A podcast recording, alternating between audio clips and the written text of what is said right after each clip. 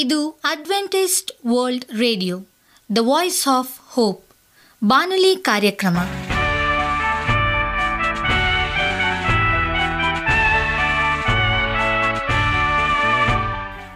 ನಮಸ್ಕಾರ ಪ್ರೀತಿಯ ಕೇಳುಗರೆ, ನಾನು ನಿಮ್ಮ ಆಕಾಂಕ್ಷಾ ಪಾಲ್. ನಮ್ಮ ನಿಲಯದ ಕನ್ನಡ ಕಾರ್ಯಕ್ರಮಕ್ಕೆ ತಮ್ಮೆಲ್ಲರಿಗೂ ಆತ್ಮೀಯ ಸುಸ್ವಾಗತ. ಮುಂದಿನ 30 ನಿಮಿಷಗಳಲ್ಲಿ ಸುಮಧುರ ಹಾಡುಗಳು ಹಾಗೂ ದೇವರ ವಾಕ್ಯವನ್ನು ಕೇಳೋಣ.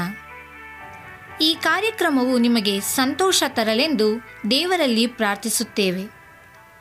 ಈ ಕಾರ್ಯಕ್ರಮದ ಪ್ರಾರಂಭದಲ್ಲಿ ಸುಮಧುರ ಗೀತೆಯನ್ನು ಆಲಿಸೋಣ.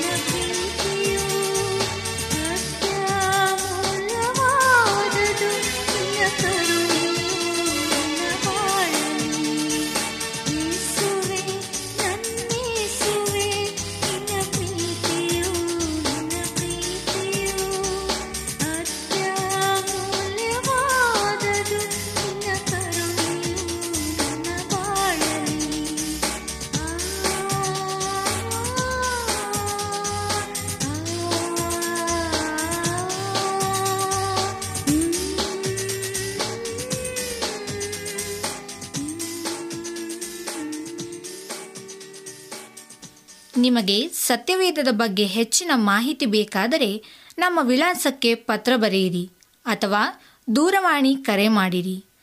ನಮ್ಮ ದೂರವಾಣಿಯ ಸಂಖ್ಯೆ 9060 684773 ಹಾಗೂ 8390605299.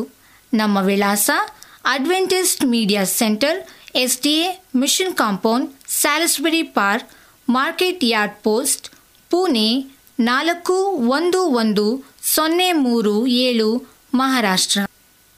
ಈಗ ನಮ್ಮ ಬಾನಲಿ ಬೋಧಕರಾದಂಥ ಸುರೇಂದ್ರ ರವರಿಂದ ದೇವರ ವಾಕ್ಯವನ್ನು ಕೇಳೋಣ. ನಮಸ್ಕಾರ ಆತ್ಮೀಯ ಕೇಳುಗರೆ, ಇದು ಅಡ್ವೆಂಟಿಸ್ಟ್ ವರ್ಲ್ಡ್ ರೇಡಿಯೋ ಅರ್ಪಿಸುವ ಅನುದಿನದ ಮನ್ನಾ ಬಾನುಲಿ ಕಾರ್ಯಕ್ರಮಕ್ಕೆ ತಮ್ಮೆಲ್ಲರಿಗೂ ನಿಮ್ಮ ಬಾನುಲಿ ಬೋಧಕನಾದ ಸುರೇಂದ್ರನು ಮಾಡುವ ನಮಸ್ಕಾರಗಳು. ಈ ಬಾನುಲಿ ಕಾರ್ಯಕ್ರಮವು ನಿಮ್ಮ ಕುಟುಂಬ ಹಾಗೂ ತಮ್ಮೆಲ್ಲರಿಗೂ ಸಂತಸ ತಂದಿದೆ ಎಂಬುದಾಗಿ ನಾವು ನಂಬುತ್ತೇವೆ ಮತ್ತು ನಿಮಗಾಗಿ ನಿತ್ಯವೂ ಪ್ರಾರ್ಥಿಸುತ್ತೇವೆ. ನಿಮ್ಮ ಅನಿಸಿಕೆ ಹಾಗೂ ಸಲಹೆ, ಪ್ರಾರ್ಥನೆ, ವಿಜ್ಞಾಪನೆಗಳು ಇರುವುದಾದರೆ ನೀವು ನಮಗೆ ಪತ್ರಗಳ ಮೂಲಕವಾಗಿ ಅಥವಾ ದೂರವಾಣಿ ಮೂಲಕವಾಗಿ ನಮ್ಮನ್ನು ಸಂಧಿಸಬಹುದು. ನಮ್ಮ ದೂರವಾಣಿ ಸಂಖ್ಯೆಯು 9060684773 ಹಾಗೂ 9579120128. ನಮ್ಮ ಇಮೇಲ್ ಅಡ್ರೆಸ್ surendra.john456@gmail.com. ಈ ಬಾನುಲಿ ರೇಡಿಯೋ ಕಾರ್ಯಕ್ರಮವನ್ನು ನಿಮ್ಮ ಮೊಬೈಲ್ನಲ್ಲಿ ಸಹ ಕೇಳಬಹುದು. ನಿಮ್ಮಲ್ಲಿ ಐಫೋನ್ ಮತ್ತು ಆಂಡ್ರಾಯ್ಡ್ ಮೊಬೈಲ್ ಇರುವುದಾದರೆ ಪ್ಲೇಸ್ಟೋರ್ಗೆ ಹೋಗಿ ವಾಯ್ಸ್ ಆಫ್ ಹೋಪ್ ಎಂಬ ಆ್ಯಪನ್ನು ಡೌನ್ಲೋಡ್ ಮಾಡಿಕೊಂಡು ನಮ್ಮ ಈ ಕನ್ನಡ ಕಾರ್ಯಕ್ರಮವನ್ನು ಕೇಳಬಹುದು. ಆತ್ಮೀಯ ಕೇಳುಗರೆ, ಈ ಕಾರ್ಯಕ್ರಮದ ಮೂಲಕ ನೀವು ದೇವರ ಆಶೀರ್ವಾದ ಮತ್ತು ಅದ್ಭುತಗಳನ್ನು ಹೊಂದಿರುವುದಾದರೆ ನಿಮ್ಮ ಸಾಕ್ಷಿಯ ಜೀವಿತವನ್ನು ನಮ್ಮ ಕೂಡ ಹಂಚಿಕೊಳ್ಳುವಾಗೆ ತಮ್ಮಲ್ಲಿ ಕೇಳಿಕೊಳ್ಳುತ್ತೇವೆ. ಈ ಸಮಯದಲ್ಲಿ ಮತ್ತೊಮ್ಮೆ ನಿಮಗೆ ಈ ಕಾರ್ಯಕ್ರಮಕ್ಕೆ ಸ್ವಾಗತವನ್ನು ಬಯಸುತ್ತಾ, ಈ ದಿನ ಸತ್ಯವೇದ ಭಾಗದಿಂದ ಆರಿಸಿಕೊಂಡಂಥ ಒಂದು ಭಾಗದ ಶಿರೋನಾಮೆಯು ನಮ್ಮ ಜೀವನಕ್ಕೆ ಸರಿಯಾದ ವಸ್ತು ಯಾವುದು, what is the right things in our life ಎಂಬ ವಿಷಯವನ್ನು ಕುರಿತು ನಾವು ಧ್ಯಾನ ಮಾಡಿಕೊಳ್ಳೋಣ. ಬಾಹ್ಯಾಕಾಶ ನೌಕೆಯ ಉಡಾವಣೆಯನ್ನು ವೀಕ್ಷಿಸುವುದು ಒಂದು ಮನೋಹರವಾದ ಅನುಭವವಾಗಿದೆ. ಮಹಾ ತಂತ್ರಜ್ಞಾನದ ಬೆಳಕಿನ ಹೊಳೆಯುವ ಕಿರಣವು ಪರಿಪೂರ್ಣ ಪಥದ ಮೇಲೆ ಮೆಲ್ಲಗೆ ಆರೋಹಣವಾಗುವುದು. ಆಕಾಶಯಾನ ಪ್ರಯಾಣಿಗರು ಗಗನಕ್ಕೆ ಮುಂದೆ ನೂಕುವಾಗ ತಲ್ಲಣಿಸುವ ಘರ್ಜನೆಯಿಂದ ಇಡೀ ಭೂಮಿಯನ್ನು ಅಲುಗಾಡುವಂತೆ ಕಾಣುತ್ತದೆ. ಇದು ನಮಗೆ ಆಶ್ಚರ್ಯನ್ನುಂಟು ಮಾಡುವುದು. ಎಂತಹ ಜನರು ಅಸಾಮಾನ್ಯ ಸವಾರಿ ಮಾಡಲು ಹೋಗುವರು. ಬಾಹ್ಯಾಕಾಶಕ್ಕೆ ಅಂತಿಮ ಟಿಕೆಟನ್ನು ಸಂಪಾದಿಸಲು ತೆಗೆದುಕೊಳ್ಳುವುದು ಈಗಿನ ಕಾಲದಲ್ಲಿದೆ. ಬಾಹ್ಯಾಕಾಶ ನೌಕೆಯಲ್ಲಿ ಸವಾರಿ ಮಾಡುವುದು ಕಟ್ಟಕಡೆಯ ಪ್ರಯಾಣದ ಭ್ರಾಂತಿಯಾಗಿದೆ. ಒಂದಾನೊಂದು ದಿನ ಗಗನಯಾತ್ರಿಗಳ ಸೇವೆಯ ವಾಸ್ತವಿಕತೆಯನ್ನು ನೆನೆಸಿ ಅನೇಕರು ಮುಂಗಡವಾಗಿ ತಮ್ಮ ಟಿಕೆಟ್ಗಳನ್ನು ಪಡೆಯಲು ಬಯಸಿದರು. ಗಗನನೌಕೆಯ ಹಾರಾಟವು ದೃಷ್ಟಿಯನ್ನು ಮುರಿದು ನಮ್ಮ ಊಹೆಗಳನ್ನು ಬಹುಮಟ್ಟಿಗೆ ಸ್ವಾಧೀನಪಡಿಸಿಕೊಳ್ಳುವುದು.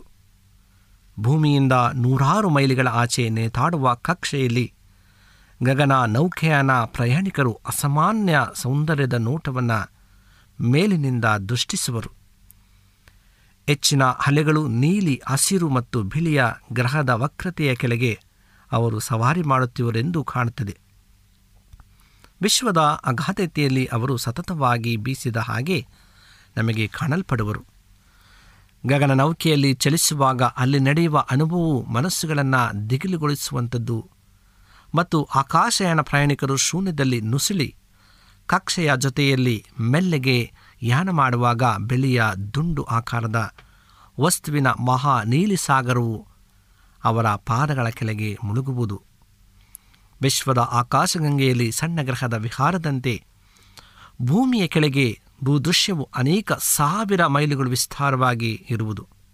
ಇದು ಯಾವರಂತಿದೆ ಎಂಬುದನ್ನು ನಾವು ಗಮನಿಸಬೇಕಾಗಿದೆ.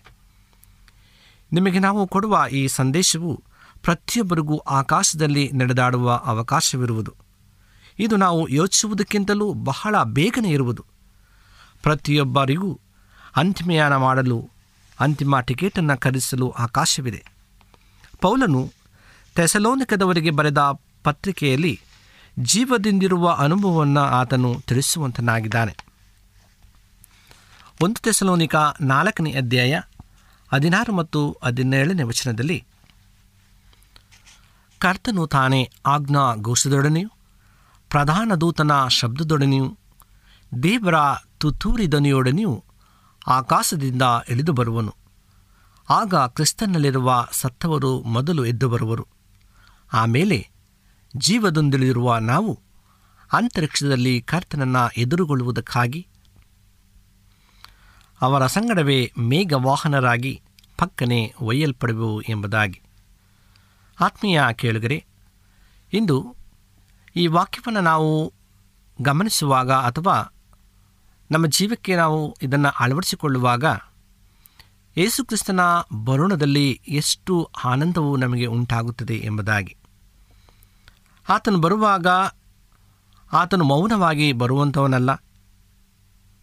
ಎಲ್ಲರೂ ಆತನನ್ನು ನೋಡುವ ಹಾಗೆಯೂ ಮತ್ತು ಆಜ್ಞಾ ಘೋಷದೊಡನೆಯೂ ಮಹಾ ಶಬ್ದದೊಡನೆಯೂ ಆತನು ತುತ್ತೂರಿದನಿಯೊಡನೆಯೂ ಇಳಿದು ಬರುವನು ಎಂಬುದಾಗಿ. ನಾವು ಯಾವಾಗಲೂ ನಾವು ಸಿದ್ಧರಾಗಿರಬೇಕಾಗಿದೆ. ಇಂದು ಅನೇಕ ಸಂದೇಶಗಳನ್ನು ನಾವು ಕೇಳುವಂಥರಾಗಿದ್ದೇವೆ. ಯೇಸುಕ್ರಿಸ್ತನು ಬೇಗನೆ ಬರುತ್ತಾನೆ, ಈಗೋ ಬೇಗನೆ ಬರುತ್ತೇನೆ ಎಂಬುದಾಗಿ ಹೇಳಿದಂಥ ದೇವರು ಅತಿ ಶೀಘ್ರವಾಗಿ ಬರಲಿದ್ದಾನೆ ಎಂಬುದಾಗಿ. ಆದರೂ ಸಹ ನಾವು ಸಿದ್ಧವಾಗದೆ ತಡವಾಗಿ ನಾವು ಸಹ ಕುಳಿತಿದ್ದೇವೆ. ಯೇಸುಕ್ರಿಸ್ತನ ಪುನರಾಗಮವು ಸರಿಯಾಗಿದೆ. ದೇವರ ತುತ್ತೂರಿಯ ಧ್ವನಿಯು ಕರೆಯುವಿಕೆಯು ಆ ಸಮಯದಲ್ಲಿ ಗರ್ಜನೆಯು ಭೂಮಿಯನ್ನು ಅಲಿಗಾಡಿಸುವುದು. ಪರಲೋಕದಲ್ಲಿ ಸ್ಫೋಟವಾಗುವ ಮಹಾಮೋಡವು ಯೇಸುಕ್ರಿಸ್ತನ ಮಹಿಮೆಯಾಗಿರುವುದು. ನಮ್ಮನ್ನು ತೆಗೆದುಕೊಂಡು ಹೋಗಲು ಬರುವ ನೌಕೆಯು 10,000 ದೂತರ ಪ್ರವಾದಿಗಳಾಗಿರುವಂಥ ಸಂದರ್ಭವನ್ನು ನಾವು ಕಾಣ್ತೇವೆ. ಅಂದರೆ ಎಷ್ಟು ಮಹಾಶಬ್ದದಿಂದ ದೂತರು ಬರುವರು ಎಂಬುದಾಗಿಯೂ ಸಹ ಇಲ್ಲಿ ತಿಳಿಸಲ್ಪಡುವಂಥದ್ದಾಗಿದೆ. ಪೌಲನು ಏನು ಹೇಳುತ್ತಾನೆಂದು ಮೇಲೆ ನಾವು ಗಮನಿಸೋಣ. ನಾವು ಅಂತರಿಕ್ಷದಲ್ಲಿ ಕರ್ತನನ್ನು ಎದುರುಗೊಳ್ಳುವುದಕ್ಕಾಗಿ ಅವರ ಸಂಗಡ ಮೇಘವಾಹನರಾಗಿ ಪಕ್ಕನೆ ಒಯ್ಯಲ್ಪಡುವೆವು. ಆ ಮಹಾ ಪರಲೋಕ ಮೆರವಣಿಗೆಯಲ್ಲಿ ಭಾಗವಹಿಸಲು ನಾವು ಗಗನದಲ್ಲಿ ಪೂರ್ಣ ದೇಹವನ್ನು ತಿರುಗಿಸಿ ಎದ್ದೇಳುವೆವು. ಭೂಮಿಯ ಏರಳವಾದ ನೀಲಿ ಮತ್ತು ಬಿಳಿಯ ಬಾಗುವಿಕೆಯು ನಮ್ಮ ಪಾದಗಳ ಕೆಳಗೆ ಮುಳುಗುವುದನ್ನು ನಾವು ಕಣ್ಣಾರೆ ಕಾಣುವೆವು. ದೇವಕುಮಾರನ ಬೆಳಕಿನ ಜೊತೆಯಲ್ಲಿ ಏಕಕಾಲದಲ್ಲಿ ಸಂಭವಿಸುವ ಗ್ರಹಗಳ ಕಕ್ಷೆಯಲ್ಲಿ ಜೊತೆಗೂಡುವೆವು. ಭೂಲೋಕ ಅಂತ್ಯದಲ್ಲಿ ಅಂತಹ್ಯಾನವು ದೇವರ ಮನಸ್ಸಿನಲ್ಲಿದೆ. ಅದು ಅಂತಿಮ ಪ್ರಯಾಣ. ಆದರೆ ಒಂದು ಪ್ರಶ್ನೆ ನಮ್ಮಲ್ಲಿ ಉಂಟಾಗುವಂಥದ್ದಾಗಿದೆ, ಯಾರ ಬಳಿ ಸರಿಯಾದ ವಸ್ತುವಿದೆ ಎಂಬುದಾಗಿ. ಆಕಾಶಯಾನ ಪ್ರಯಾಣಿಕರಾಗಲು ಯಾರು ಅರ್ಹರಾಗಿದ್ದಾರೆ, ಯಾವಾಗ ಆ ಪರಲೋಕದ ನೌಕೆಯು ಸ್ಫೋಟಗೊಳ್ಳಲಿದೆ ಎಂಬುದನ್ನು ನಾವು ಸಿದ್ಧವಾಗುವೆವು. ಒಂದು ಪ್ರಾಮುಖ್ಯವಾದ ಪ್ರಶ್ನೆ ಯಾವುದೆಂದರೆ, ಪರಲೋಕದ ಗಗನ ನೌಕೆಯು ನಮ್ಮನ್ನು ಎತ್ತುವಾಗ ಯಾರು ಮೇಲಕ್ಕೆ ಹೋಗುವರು ಎಂಬ ಪ್ರಶ್ನೆ. ನಾವು ಗುರುತ್ವಾಕರ್ಷಣ ಉಲ್ಲಂಘಿಸುತ್ತೇವೆಯೋ ಅಥವಾ ನಮ್ಮ ಪಾದಗಳು ಭೂಮಿಗೆ ಸಿಕ್ಕಿ ಹಾಕಿಕೊಳ್ಳುವವೋ, ಯಾರಿಗೆ ಮಾತ್ರ ಸರಿಯಾದ ವಸ್ತುವಿದೆ ಎಂಬುದನ್ನು ನಾವು ಪ್ರಶ್ನೆ ಮಾಡಿಕೊಳ್ಳಬೇಕಾಗಿದೆ. ಅಪೊಸ್ತಲನಾದ ಪೇತ್ರನು ನಮಗೆ ಸಲಹೆ ನೀಡುತ್ತಾನೆ, ಆದುದರಿಂದ ನೀವು ಮನಸ್ಸಿನ ನಡುವನ್ನು ಕಟ್ಟಿಕೊಂಡು ಸ್ವಸಚಿತರಾಗಿರಿ, ಯೇಸುಕ್ರಿಸ್ತನು ಪ್ರತ್ಯಕ್ಷವಾಗುವಾಗ ನಿಮಗೆ ದೊರಕುವ ಭಾಗ್ಯದ ಮೇಲೆ ನಿಮ್ಮ ನಿರೀಕ್ಷೆಯನ್ನು ಸಂಪೂರ್ಣವಾಗಿ ಇಡಿರಿ. ನೀವು ಮುಂಚೆ ಅಜ್ಞಾನಿಗಳಾಗಿದ್ದಾಗ ನಿಮಗಿದ್ದ ದುರಾಶೆಗಳನ್ನು ಅನುಸರಿಸಿದೆ ನಡೆಯುವವರಾಗಿರಬೇಡಿ. 1 ಪೇತ್ರ 1ನೇ ಅಧ್ಯಾಯ 13 ಮತ್ತು 14ನೇ ವಚನದಲ್ಲಿ ಆತನು ಹೀಗೆ ನಮಗೆ ತಿಳುವಳಿಕೆಯನ್ನು ಹೇಳುತ್ತಾನೆ. ಆತನ ಬುದ್ಧಿವಾದವನ್ನು 2 ಮಾತುಗಳಲ್ಲಿ ಸಂಗ್ರಹಿಸಬಹುದು. ಯಾರು ಸವಾಲನ್ನು ವಿಚಾರಶೀಲರಾಗಿರುವ ಯೇಸುಕ್ರಿಸ್ತನ ಬರುವಿಕೆಗೆ ಸಿದ್ಧರಾಗಿ ಮೇಲಕ್ಕೆ ಎತ್ತಲ್ಪಡುವರು, ಅವರು ಮನಸ್ಸುಗಳ ಕ್ರಿಯೆಗಾಗಿ ಸಿದ್ಧಪಡಿಸಿಕೊಂಡು ಶಿಸ್ತಿಗೆ ಒಳಗಾಗುವರು. ಅವರು ಆ ಮಹಾ ಘಟನೆಯಲ್ಲಿ ತಮ್ಮ ನಿರೀಕ್ಷೆಯನ್ನಿಟ್ಟು ಕೇಂದ್ರೀಕರಿಸುವರು. ಗಗನಯಾನ ಪ್ರಯಾಣಿಕರು ಕಾರ್ಯಕ್ಕೆ ಸಿದ್ಧಪಡಿಸಿಕೊಳ್ಳುವ ಎಲ್ಲ ವಿಧವಾದ ಪರೀಕ್ಷೆಗಳಿಗೆ ಒಳಗಾಗಿ ಬಹಳ ತೀಕ್ಷ್ಣ ಗುರುತ್ವಾಕರ್ಷಣೆಯನ್ನು ಅನುಭವಿಸುತ್ತಾ ಕೊಡೆ ವಿಮಾನವನ್ನು ಭೂಮಿಯ ಮೇಲೆ ಮತ್ತು ನೀರಿನ ಮೇಲೆ ಇಳಿಸುತ್ತಾ ಭಾರವನ್ನು ಕಡಿಮೆ ಮಾಡಲು ಉತ್ತೇಜನ ಕೊಡುವ ಕಾರ್ಯದಲ್ಲಿ ನಿರತರಾಗುತ್ತಾರೆ. ಈ ಮನುಷ್ಯರು ಅಗತ್ಯವಾಗಿ ಕ್ರೀಡಾಪಟುಗಳಲ್ಲ, ಅವರು ವೈಜ್ಞಾನಿಕ ಪ್ರತಿಭಾಶಾಲಿಗಳಲ್ಲ, ಆದರೂ ಅವರು ಶ್ರದ್ಧಾಯುಕ್ತವಾಗಿ ಪ್ರತಿಭಟನೆ ತೆಗೆದುಕೊಳ್ಳುವರು. ಅದು ಸರಿಯಾದ ವಸ್ತುವಿನ ಸತ್ವ ಎಂಬುದಾಗಿ. ಪ್ರಿಯರೇ, ಈ ಎಲ್ಲ ವಿಚಾರಗಳನ್ನು ನಾವು ತಿಳಿದುಕೊಳ್ಳುವಾಗ ಇದು ಯೇಸುಕ್ರಿಸ್ತನ ಬರಣವು ಅತಿ ಶೀಘ್ರವಾಗುವಂಥದ್ದಾಗಿದೆ ಮತ್ತು ಆತನು ಬೇಗನೆ ಬರಲಿದ್ದಾನೆ. ಯಾವುದು ಸರಿಯಾದ ವಸ್ತುವನ್ನು ನಾವು ಹಿಡಿದುಕೊಳ್ಳಬೇಕು ಎಂಬುದನ್ನು ಬಹಳ ಸ್ಪಷ್ಟವಾಗಿ ತಿಳಿಸಲ್ಪಡುವಂಥದ್ದಾಗಿದೆ. ದುರ್ದೈವಿಯಾಗಿ ಅದೇ ಶ್ರದ್ಧಾಯುಕ್ತವಾದ ನಮ್ಮ ಆತ್ಮೀಯ ಜೀವನಕ್ಕೆ ಒಳೆಯುವುದು ವಿರಳ. ನಾವು ಮಹಾಸವಲಿಗೆ ನಮ್ಮನ್ನು ತರಬೇತಿಗೊಳಿಸದೆ ಶಿಸ್ತಿಗಿಂತ ಹೆಚ್ಚಾಗಿ ನಾವು ಜೀವನ ಸುಖ ಸಾಧನಗಳನ್ನು ಆರಿಸುತ್ತೇವೆ. ಕಾಲಹರಣ ಮಾಡುವುದಕ್ಕಿಂತ ನಾವು ಅಭ್ಯಾಸ ಮಾಡುವುದಿಲ್ಲ. ಯಾವಾಗಲೂ ನಾಳೆ ಒಂದಿದೆ ಎಂಬುದನ್ನು ನಾವು ಆಲೋಚನೆ ಮಾಡಬೇಕಾಗಿದೆ. ಆಸ್ಟಿಂಗ್ ವಾಗ್ದಾನವುಳ್ಳ ಮನುಷ್ಯನಾಗಿದ್ದಾಗ ಅವನು ಒಂದು ದಿನ ಸ್ವಯಂ ಪ್ರೇರಿತನಾಗಿ ಪ್ರಾರ್ಥಿಸತೊಡಗಿದನು. ನನಗೆ ನಿರ್ಮಲತೆ ಮತ್ತು ಸ್ವಯಂವನ್ನು ಕೊಡು, ಅಂದರೆ ಸ್ವಮನಸ್ಸನ್ನು ಕೊಡು ಎಂಬುದಾಗಿ. ಆದರೆ ಈಗಲ್ಲ, ನಾವು ತಿಳಿದಿರುವುದನ್ನು ಮಾಡಬೇಕಾದ ಕಾರ್ಯಗಳನ್ನು ಸುಲಭವಾಗಿ ಮುಂದೂಡುವುದು ಯಾಕೆ? ಬಹಳ ಸುಲಭವಾಗಿದೆ, ನಿಮಗೆ ತಿಳಿದಿದೆಯೇ? ಯಾಕೆಂದರೆ ನಮ್ಮ ಜೀವನದಲ್ಲಿ ಕ್ರಿಸ್ತನ ಪುನರಾಗಮನವು ವಾಸ್ತವಿಕವಾಗಿ ನಮಗೆ ಕಾಣುವುದು. ಅದು ವರ್ತಮಾನ ಪತ್ರಿಕೆಗಳಲ್ಲೂ ಶಿರೋನಾಮೆಗಳಾಗಲಿ ಈ ತಿಂಗಳ ಬೇರೆ ರೀತಿಯಾದಂಥ ಪುಸ್ತಕಗಳಾಗಲಿ ಘಟನೆಯಲ್ಲ. ನಾವು ಶುಭ್ರವಾದ ನೀಲಿ ಗಗನವನ್ನು ಅಥವಾ ಚಲಿಸುವ ಮೋಡಗಳ ಕಡೆಗೆ ದೃಷ್ಟಿಸುವಾಗ ಕರ್ತನ ಮಹಿಮೆಯು ತಕ್ಷಣವೇ ಪರಲೋಕದಿಂದ ನಡೆಯುವುದನ್ನು ನಾವು ಊಹಿಸಲಾರೆವು. ಸಾವಿರಾರು ಲಕ್ಷಾಂತರ ದೇವದೂತರು ದೇವರ ಸ್ತೋತ್ರದ ರಾಗವನ್ನು ಹಾಡುವುದನ್ನು ಗ್ರಹಿಸುವುದು ಬಹಳ ಕಷ್ಟಕರವಾಗಿರುತ್ತದೆ. ನಮ್ಮ ಜೀವಿತದ ಕಾಲದಲ್ಲಿ ಬಹಳ ದೂರದಿಂದ ಎಂದೂ ನಡೆಯುವುದಿಲ್ಲ ಎಂದು ಪರಿಗಣಿಸುತ್ತೇವೆ, ಆದರೆ ಇದು ವಾಸ್ತವವಾಗಿ ನಡೆಯಲಿದೆ. ಕ್ರಿಸ್ತಪೂರ್ವ 300ರ ವೇಳೆಗೆ ಪೈಥಿಯಾಸ್ ಎಂಬ ಗ್ರೀಕ್ ಅನ್ವೇಷಕನು ಅಪಾಯಕರವಾದ ಉದ್ದವಾದ ಪ್ರಯಾಣವನ್ನು ಬ್ರಿಟಿಷಿಗೆ ಬೆಳೆಸಿದ್ದನು. ಹಿಂದೆ ಯಾರೂ ಸಹ ಅವನ ಹಾಗೆ ಪ್ರಯಾಣ ಮಾಡಿರಲಿಲ್ಲ. ಅವನ ಹಿಂದಿರುಗುವಿಕೆಯಲ್ಲಿ ಆತನು ಸಾಗರದಲ್ಲಿ ಭಾರೀ ಮಂಜುಗಡ್ಡೆ ತುಂಡನ್ನು ನೋಡಿ ಎದ್ದು ತನ್ನ ದೇಶ ಜನರಿಗೆ ವರದಿ ಮಾಡಿದನು. ಅದು ಅಸಂಬಂಧ ಎಂದು ಅವರು ಯೋಚಿಸಿ ಮೆಡಿಟೇರಿಯನ್ ಬಿಸಿನೀರನ್ನು ಮಾತ್ರ ಗ್ರೀಕರು ತಿಳಿದಿದ್ದರು. ಆಗ ಪೈಥಿಯಾಸ್ ವಾಸ್ತವವಾಗಿ ಅವರಿಗೆ ಕಥೆಯನ್ನು ಹೇಳಲಾರಂಭಿಸಿದನು. ಸಮುದ್ರವು ಸಂಪೂರ್ಣವಾಗಿ ಎಪ್ಪುಗಟ್ಟಿದೆ ಎಂದು ಅಸ್ತಮಾಗದ ನಾಡಿನ ವಿಚಾರವನ್ನು ಆತನು ತಿಳಿಸಿದಾಗ ಅದನ್ನು ಕೇಳಿ ಆತನನ್ನು ತಮಾಷೆ ಮಾಡಿ ನಗಾಡಿದರು. ಅಂಥ ವಿಷಯಗಳು ವಿಷಾದವಾಗಿ ಅಸಾಧ್ಯವಾದಂತಾಗಿದೆ. ಇಂದು ಪ್ರಿಯರೇ, ಈ ಅಗಸ್ಟಿನ್ ಹೇಳಿದ ಹಾಗೆ ನಾವು ಯೇಸುಕ್ರಿಸ್ತನು ಅತಿ ಶೀಘ್ರವಾಗಿ ಬರುತ್ತಾನೆ ಎಂಬುದಾಗಿ ಹೇಳುವಾಗ ಅನೇಕರು ಈ ರೀತಿಯಾದಂಥ ನಿಂದನೆಯನ್ನು ಮಾಡುವಂಥರಾಗಿದ್ದಾರೆ. ಆದರೆ ಖಂಡಿತವಾಗಲೂ ಯೇಸುಕ್ರಿಸ್ತನು ಬೇಗ ಬರಲಿದ್ದಾನೆ. ಆತನು ಬರುವಾಗ ಸರಳವಾಗಿ ಆತನು ಬರುವುದಿಲ್ಲ, ಆತನು ಮೌನವಾಗಿ ಬರುವುದಿಲ್ಲ. ಆತನು ಆಜ್ಞಾ ಘೋಷದೊಡನೆಯೂ ತುತೂರಿ ಶಬ್ದದೊಡನೆಯೂ ಮತ್ತು ದೇವದೂತರು ಆಕಾಶದಿಂದ ಇಳಿದು ಬರುವುದನ್ನು ಕಾಣುವಾಗ ಕ್ರಿಸ್ತನಿರುವ ಸತ್ತವರು ಮೊದಲು ಎದ್ದು ಬರುವರು. ಆಮೇಲೆ ಜೀವದಲ್ಲಿರತಕ್ಕಂಥ ನಾವುಗಳು ಅಂತರಿಕ್ಷದಲ್ಲಿ ಕರ್ತನನ್ನು ಎದುರುಗೊಳ್ಳುವುದಕ್ಕಾಗಿ ಆತನ ಸಂಗಡವೇ ಮೇಘವಾಹನರಾಗಿ ಪಕ್ಕನೆ ನಾವು ಒಯ್ಯಲ್ಪಡುವೆವು. ಎಂಥ ಆಶ್ಚರ್ಯವಾದಕರವಾದಂಥ ಒಂದು ಸಂಗತಿಯಲ್ಲವೇ ಪ್ರಿಯರೇ? ಇಂದು ಈ ಲೌಕಿಕ ಜೀವಿತದಲ್ಲಿ, ಈ ಲೌಕಿಕ ಪ್ರಪಂಚಕ್ಕೆ ನಮ್ಮನ್ನು ಸಂಪೂರ್ಣವಾಗಿ ಒಪ್ಪಿಸಿಕೊಡುವಾಗ ಆ ಕರ್ತನ ರಾಜ್ಯವನ್ನು ನಾವು ಕಳೆದುಕೊಳ್ಳುತ್ತೇವೆ. ನಾವು ಕರ್ತನ ಮೇಲೆ ನಂಬಿಕೆ ಇಡಬೇಕಾಗಿದೆ. ಆ ಪರಲೋಕದ ಮೇಲೆ ನಮ್ಮ ಆಶೆಗಳನ್ನು ಇಡಬೇಕಾಗಿದೆ. ಈ ಲೌಕಿಕವಾದ ಆಶೆಗಳನ್ನು ತೊರೆದು ನಾವು ಕರ್ತನ ರಾಜ್ಯಕ್ಕೆ ಎದುರುಗೊಳ್ಳುವ ಆತನ ಪುನರಾಗಮವು ಅತಿ ಶೀಘ್ರವಾಗತಕ್ಕಂಥದ್ದಾಗಿದೆ ಎಂಬುದನ್ನು ಅನೇಕ ವಾಕ್ಯಗಳ ಮೂಲಕವಾಗಿ, ಪ್ರಸಂಗಿಗಳ ಮೂಲಕವಾಗಿ, ಸತ್ಯವೇದದ ಮೂಲಕವಾಗಿ ನಾವು ತಿಳಿದಿದ್ದೇವೆ, ಓದುತ್ತಾ ಇದ್ದೇವೆ. ದಿನನಿತ್ಯಗಳಲ್ಲಿ ನಡೆಯತಕ್ಕಂಥ ಘಟನೆಗಳನ್ನು ಕಣ್ಣಾರೆ ನಾವು ವೀಕ್ಷಿಸುವಾಗ ಯೇಸುಕ್ರಿಸ್ತನು ಬೇಗ ಬರುತ್ತಾನೆ ಎಂಬ ಎಲ್ಲ ಸೂಚನೆಗಳು ನಮಗೆ ಸ್ಪಷ್ಟವಾಗಿ ಸತ್ಯವಾಗಿ ತಿಳಿಸಲ್ಪಡುವಂಥದ್ದಾಗಿದೆ. ಆದ ಕಾರಣ ನಾವು ಸಿದ್ಧರಾಗಬೇಕಾಗಿದೆ, ಶುದ್ಧರಾಗಬೇಕಾಗಿದೆ. ನಾವು ಮಾತ್ರವಲ್ಲ, ನಮ್ಮ ಕೂಡ ಅನೇಕ ಮಕ್ಕಳನ್ನು ಕ್ರಿಸ್ತನ ರಾಜ್ಯಕ್ಕೆ ಸೇರಿಸಬೇಕಾಗಿದೆ. ಯಾವಾಗ ನಾವು ಒಂದೊಂದು ಆತ್ಮಗಳನ್ನು ಕರ್ತನ ರಾಜ್ಯಕ್ಕೆ ನಾವು ಸೇರಿಸುವಾಗ ಒಂದೊಂದು ನಕ್ಷತ್ರವು ನಮ್ಮ ಕಿರೀಟಕ್ಕೆ ಸೇರಲ್ಪಡುವಂಥದ್ದಾಗಿದೆ. ಆ ಜೀವವೆಂಬ ನೀತಿಯ ವಸ್ತ್ರವನ್ನು, ಜಯಮಾಲೆಯನ್ನು ಕರ್ತನು ನಮ್ಮೆಲ್ಲರಿಗೂ ಆತನು ನೀಡಲು ಸಕ್ತನಾಗಿದ್ದಾನೆ. ಪ್ರಿಯರೇ, ಇಂದು ನಾವು ತೀರ್ಮಾನಿಸಬೇಕಾಗಿದೆ. ಕರ್ತನೇ, ನಾನು ಮಾತ್ರವಲ್ಲ, ನನ್ನ ಕುಟುಂಬ ಸಮೇತರಾಗಿ, ನನ್ನ ಎಲ್ಲ ಬಂಧುಗಳ ಸಮೇತರಾಗಿ ಅನೇಕರನ್ನು ನಿನ್ನ ರಾಜ್ಯಕ್ಕೆ ಸೇರಿಸ್ತೇನೆ ಎಂಬುದಾಗಿ ನಾವು ಇಂದು ಕರ್ತನ ಮುಂದೆ ನಾವು ಪ್ರತಿಜ್ಞೆ ಮಾಡಬೇಕಾಗಿದೆ, ವಾಗ್ದಾನ ಮಾಡಬೇಕಾಗಿದೆ. ವಾಗ್ದಾನ ಮಾಡಿದ ಆತನು ನಂಬಿಗಸ್ತನಾಗಿದ್ದಾನೆ. ಆತ ನಮ್ಮನ್ನೆಲ್ಲ ರೀತಿಯಂಥ ಬಂಧನಗಳಿಂದ ಬಿಡಿಸುವಂತನಾಗಿದ್ದಾನೆ. ಸೈತಾನನ ಕುತಂತ್ರದಿಂದ, ಎಲ್ಲ ರೀತಿಯಿಂದ ವಿಪರೀತ ಬಾಧೆಗಳಿಂದ ಆತ ನಮ್ಮನ್ನು ಬಿಡಿಸಿ ಸಂಪೂರ್ಣವಾಗಿ ನಮ್ಮನ್ನು ಸ್ವಸ್ಥಪಡಿಸಿ ಆತನ ಕ್ಷಮದಲ್ಲಿ ನಾವು ಜೀವಿಸುವ ಹಾಗೆ ನಮ್ಮನ್ನು ನಡೆಸುವಂತನಾಗಿದ್ದಾನೆ.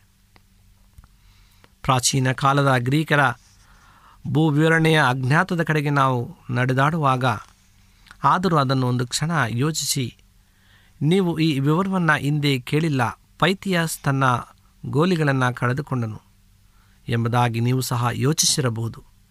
ಹೇಗೆ ಎಪ್ಪುಗಟ್ಟುವುದು, ಹೇಗೆ ಸೂರ್ಯನು ಯಾವತ್ತೂ ಅಸ್ತಮವಾಗದೇ ಇರುವನು. ಈ ದಿನ ಖಚಿತವಾಗಿ ಆತನು ನಮಗೆ ಎಲ್ಲವನ್ನು ಸ್ಪಷ್ಟವಾಗಿ ತಿಳಿಸಲ್ಪಡುವಂತನಾಗಿದ್ದಾನೆ. ಪ್ರೇರೆ, ಇಂದು ನಾವು ಅನೇಕ ಸಂಗತಿಗಳನ್ನು ಓದಿಕೊಳ್ಳುವಾಗ, ಆ ಘಟನೆಗಳನ್ನು ವಿವರಿಸುವಾಗ ಎಂತಹ ಮಹಾ ಶಕ್ತಿಯುತ ದೇವರನ್ನು ನಾವು ಆರಾಧಿಸ್ತೇವೆ ಎಂಬುದನ್ನು ನಾವು ತಿಳಿದುಕೊಳ್ಳಬೇಕಾಗಿದೆ.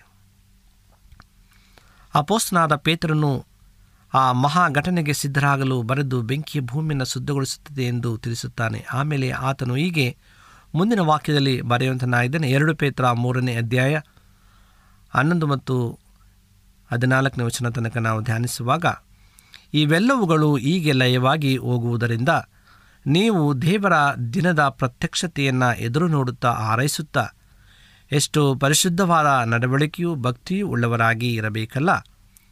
ಆ ದಿನದಲ್ಲಿ ಆಕಾಶ ಮಂಡಲವು ಬೆಂಕಿ ಎತ್ತಿ ಲಯವಾಗಿ ಹೋಗುವುದು. ಆದ ಕಾರಣ ಪ್ರಿಯರೇ, ನೀವು ಇವುಗಳನ್ನು ಎದುರು ನೋಡುವವರಾಗಿದ್ದರಿಂದ ಶಾಂತವಾಗಿದ್ದು ಆತನೆದುರಿನಲ್ಲಿ ನಿರ್ಮಲರಾಗಿಯೂ ನಿರ್ದೋಷಿಗಳಾಗಿಯೂ ಕಾಣಿಸಿಕೊಳ್ಳುವುದಕ್ಕೆ ಪ್ರಯಾಸಪಡಿರಿ ಎಂಬುದಾಗಿ ಆತನು ಹೇಳುವಂತನಾಗಿದ್ದಾನೆ. ಹೌದು ಪ್ರಿಯರೇ, ನಾವು ಆತನ ರಾಜ್ಯಕ್ಕೆ ನಾವು ಹೋಗುವಾಗ ನಾವು ನಿರ್ದೋಷಿಗಳಾಗಿರಬೇಕು, ನಿರ್ಮಲರಾಗಿರಬೇಕು ಮತ್ತು ಆತನ ಮುಂದೆ ನಾವು ಒಳ್ಳೆಯ ಮಗನಾಗಿ ಕಾಣಿಸಿಕೊಳ್ಳಬೇಕಾಗಿದೆ. ಅಂತ್ಯಕಾಲದ ಪರಿಶುದ್ಧತೆಗೆ ಆತನ ಕರೆವಿಕೆಯನ್ನು ಗಮನಿಸಿ ಪೇತ್ರನ ವಿವರಣೆ ಆ ದಿನವನ್ನು ಎದುರು ನೋಡುವರಾಗಿದ್ದು ಸರಿಯಾದ ವಸ್ತು, ಅಗತ್ಯವಾದ ಸ್ಥಾನವು ಎಂದು ನಾವು ನಂಬುತ್ತೇವೆ.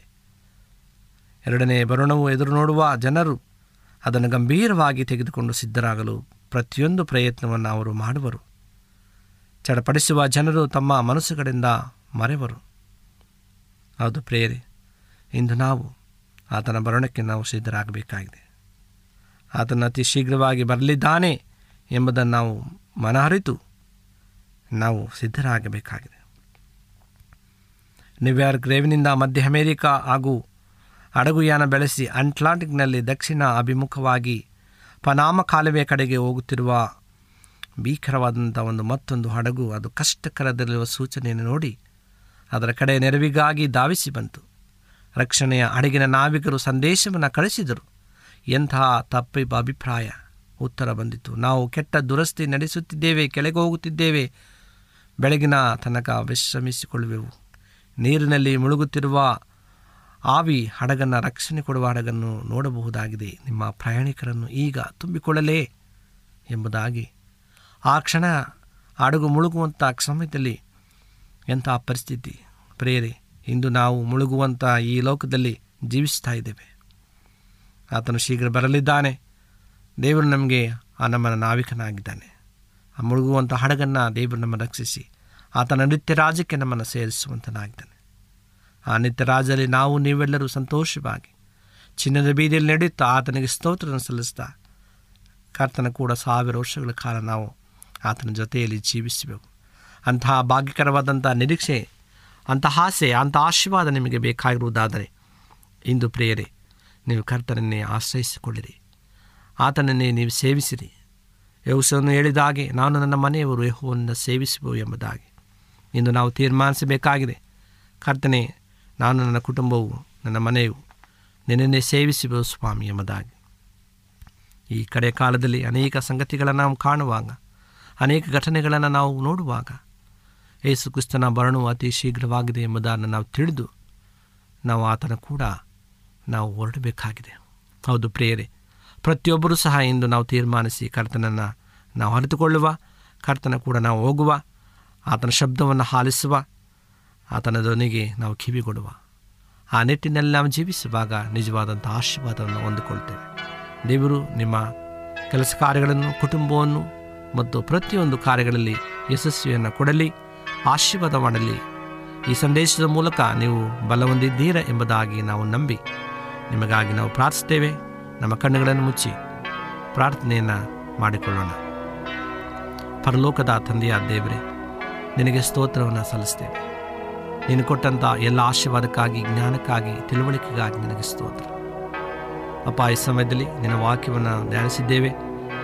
ಈ ವಾಕ್ಯದ ಭಾಗದಲ್ಲಿ ಒಂದೊಂದು ವಾಕ್ಯಗಳನ್ನು ಸ್ವಾಮಿ ನಾವು ಗಮನಿಸುವಾಗ ನಿನ್ನ ಬರುಣವು ಅತಿ ಶೀಘ್ರವಾಗುತ್ತದೆ ಎಂಬುದನ್ನು ನಾವು ತಿಳಿದಿದ್ದೇವೆ ಸ್ವಾಮಿ. ಹೌದು ಕರ್ತನೆ, ನಾವು ಸಿದ್ಧರಾಗಿದ್ದೇವೆ. ನೀನು ಬರುವಾಗ ನಾವು ಸಂತೋಷವಾಗಿ ನಿನ್ನನ್ನು ಹೆದರುಗೊಳ್ಳುತ್ತೇವೆ. ನಾವು ಮಾತ್ರವಲ್ಲ, ನಮ್ಮ ಕುಟುಂಬ ವರ್ಗದವರು, ಎಲ್ಲ ಬಂಧುಗಳು ಸಹ. ಹಾಗೆ ನಾವು ನಿನ್ನ ಮುಂದೆ ಇಂದು ತೀರ್ಮಾನಿಸುತ್ತೇವೆ ಸ್ವಾಮಿ. ನಿಮ್ಮನ್ನು ಆಶೀರ್ವಾದ ಮಾಡೋದಕ್ಕಾಗಿ ಸ್ತೋತ್ರ ಕರ್ತನೆ. ಈ ಸಮಯದಲ್ಲಿ ಪ್ರತಿಯೊಬ್ಬರನ್ನ ಆಶೀರ್ವಾದ ಮಾಡು. ಯಾರ್ಯಾರು ವಾಕ್ಯಗಳನ್ನು ಕೇಳುತ್ತಿದ್ದಾರೋ, ಕಷ್ಟದಲ್ಲಿದ್ದಾರೋ, ಚಿಂತೆಯಲ್ಲಿದ್ದಾರೋ, ಅವರೆಲ್ಲ ಸಮಸ್ಯೆಗಳನ್ನು ಬಿಡಿಸಿ ಆಶ್ರಯಿಸಿ ನಿನ್ನ ಕೃಪೆಗೆ ತಕ್ಕಂತೆ ನಡೆಸುತ್ತಾ ಬರಬೇಕೆಂಬುದಾಗಿ ಯೇಸು ಕ್ರಿಸ್ತನ ಮುದ್ದಾದ ನಾಮದಲ್ಲಿ ಬೇಡಿಕೊಂಡಾಡ್ತೇವೆ ತಂದೆಯೇ, ಆಮೇಲೆ. ನಿಮಗೆ ಸತ್ಯವೇದದ ಬಗ್ಗೆ ಹೆಚ್ಚಿನ ಮಾಹಿತಿ ಬೇಕಾದರೆ ನಮ್ಮ ವಿಳಾಸಕ್ಕೆ ಪತ್ರ ಬರೆಯಿರಿ ಅಥವಾ ದೂರವಾಣಿ ಕರೆ ಮಾಡಿರಿ. ನಮ್ಮ ದೂರವಾಣಿಯ ಸಂಖ್ಯೆ 9060684773 ಹಾಗೂ 8390605299. ನಮ್ಮ ವಿಳಾಸ Adventist media centre, SDA mission compound, Salisbury park, market yard post, Pune 411037, Maharashtra. ಮತ್ತೆ ಮುಂದಿನ ಕಾರ್ಯಕ್ರಮದಲ್ಲಿ ಭೇಟಿಯಾಗುವ. ನಮಸ್ಕಾರಗಳು.